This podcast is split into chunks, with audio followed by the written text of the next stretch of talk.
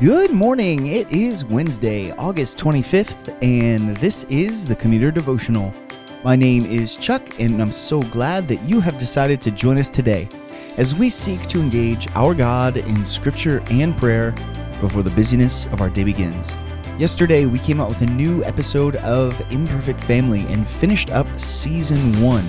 Imperfect Family is going to take a month break for the entire month of September and come back in October. All in all, we did 15 episodes in the first season, and uh, we hope that you guys enjoyed it. This last episode was about preparing our hearts, our homes, our children, our schedules, all of that for the Lord's Day, which is something that we talk about pretty often on this podcast. We hope it's a big help to you all. All right, let me read our passage for us today. I'll pray, and then we'll dive right into it. This is Micah chapter 4, verses 6 through 13. In that day, declares the Lord, I will assemble the lame, and gather those who have been driven away, and those whom I have afflicted, and the lame I will make the remnant, and those who are cast off, a strong nation. And the Lord will reign over them in Mount Zion from this time forth and forevermore. And you, O tower of the flock, Hill of the daughter of Zion, to you shall it come, the former domination shall come, kingship for the daughter of Jerusalem. Now why do you cry aloud? Is there no king in you? Has your counselor perished, that pain seized you like a woman in labor?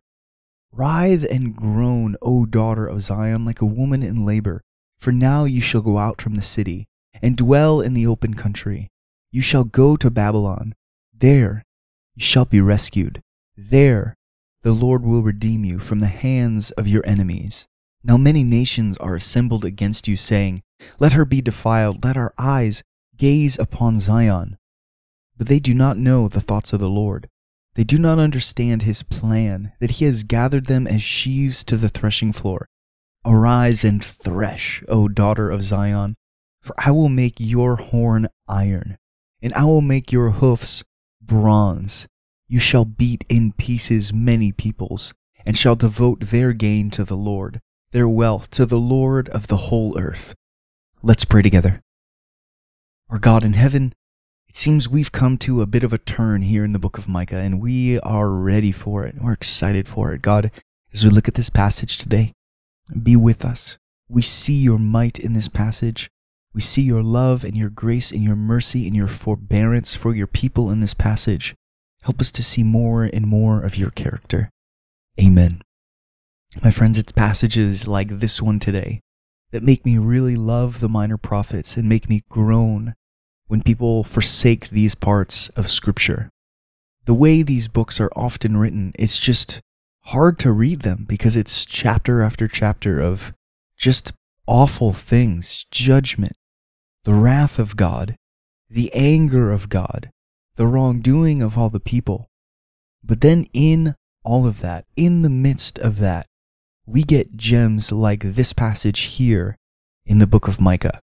Despite all of the judgment that is coming, despite the wrath that will be poured out by the God in heaven, despite all of that, what does the Lord say he will do? He will rescue Zion. Those who are truly His are His from this time forth and forevermore. Even those who have been driven away, even those who have been lamed, even those who have been afflicted, that remnant will never be cast off. In fact, he says he'll turn it into a strong nation. Despite all the ways that the Israelites have broken the covenant, the remnant, the true Mount Zion, will remain. And God Himself will secure that covenant and keep that people for Himself. Therefore, they shouldn't cry aloud. Their king is with them. Their counselor has not perished. The Lord Himself fulfills those roles, and like it says in verse 10, He will redeem them from the hand of their enemies. My friends, I hope that in this passage today, as I was reading it, you were filled with a sense of wonder at who our God is. despite all the justice, uh, despite all the wrongdoings of the Israelites, and, bes- and besides the actual justice, the real perfect justice of God that will be poured out against those who break his covenant, we are reminded in such strong language, as strong as the language Micah used in the first part of the book, to decry judgment against the people. He's now decrying mercy and rescue from God in heaven.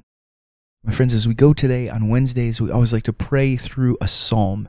Well, historically, we have prayed through a lot of psalms, but we've also prayed through other passages of scripture that lend themselves towards prayer. And our passage today just does a great job of that. So instead of praying from a psalm today, we're going to pray from this passage here in Micah chapter 4. Let's pray together. Our God in heaven, it's it does feel good to come to these parts of Scripture, not as uh, something we turn to in our Bibles just to read once and move on, but as part of a book, as part of a study, through an entire story of one prophet doing his work among your people. God, it comes at a needed time. We need encouragement. We're in the middle of our week. We're going about our day now. And Lord, it's good to come to scriptures like this to just put our lives in perspective. We know you are a God who declares to us that you will be our rescuer. You will reign over us from your mighty mountain, gathering all of those who have been driven away, all of those who have been afflicted, all of those who have been lamed. They, you gather all of us together to be your people, to reign as our king, as our counselor, as our priest, from this point forth and forevermore. Lord, we're reminded from this passage that we have no need to cry out anymore. We look to you for peace, for comfort, for power, for strength, for wisdom, for bravery, for boldness, for courage, for joy, for justice. You will pour out your wrath against the enemies of God. You will care for the sheep who are part of your flock. You will ensure that your kingdom will prosper. And we lift our eyes to look upon the King, our God, who will do all of this. So as we go today, may our eyes be lifted up to you, O Father. May our hearts rejoice for joy towards you, our King and our God and our friend. We pray these things in your Son's name. Amen. Go in peace. I will see you tomorrow.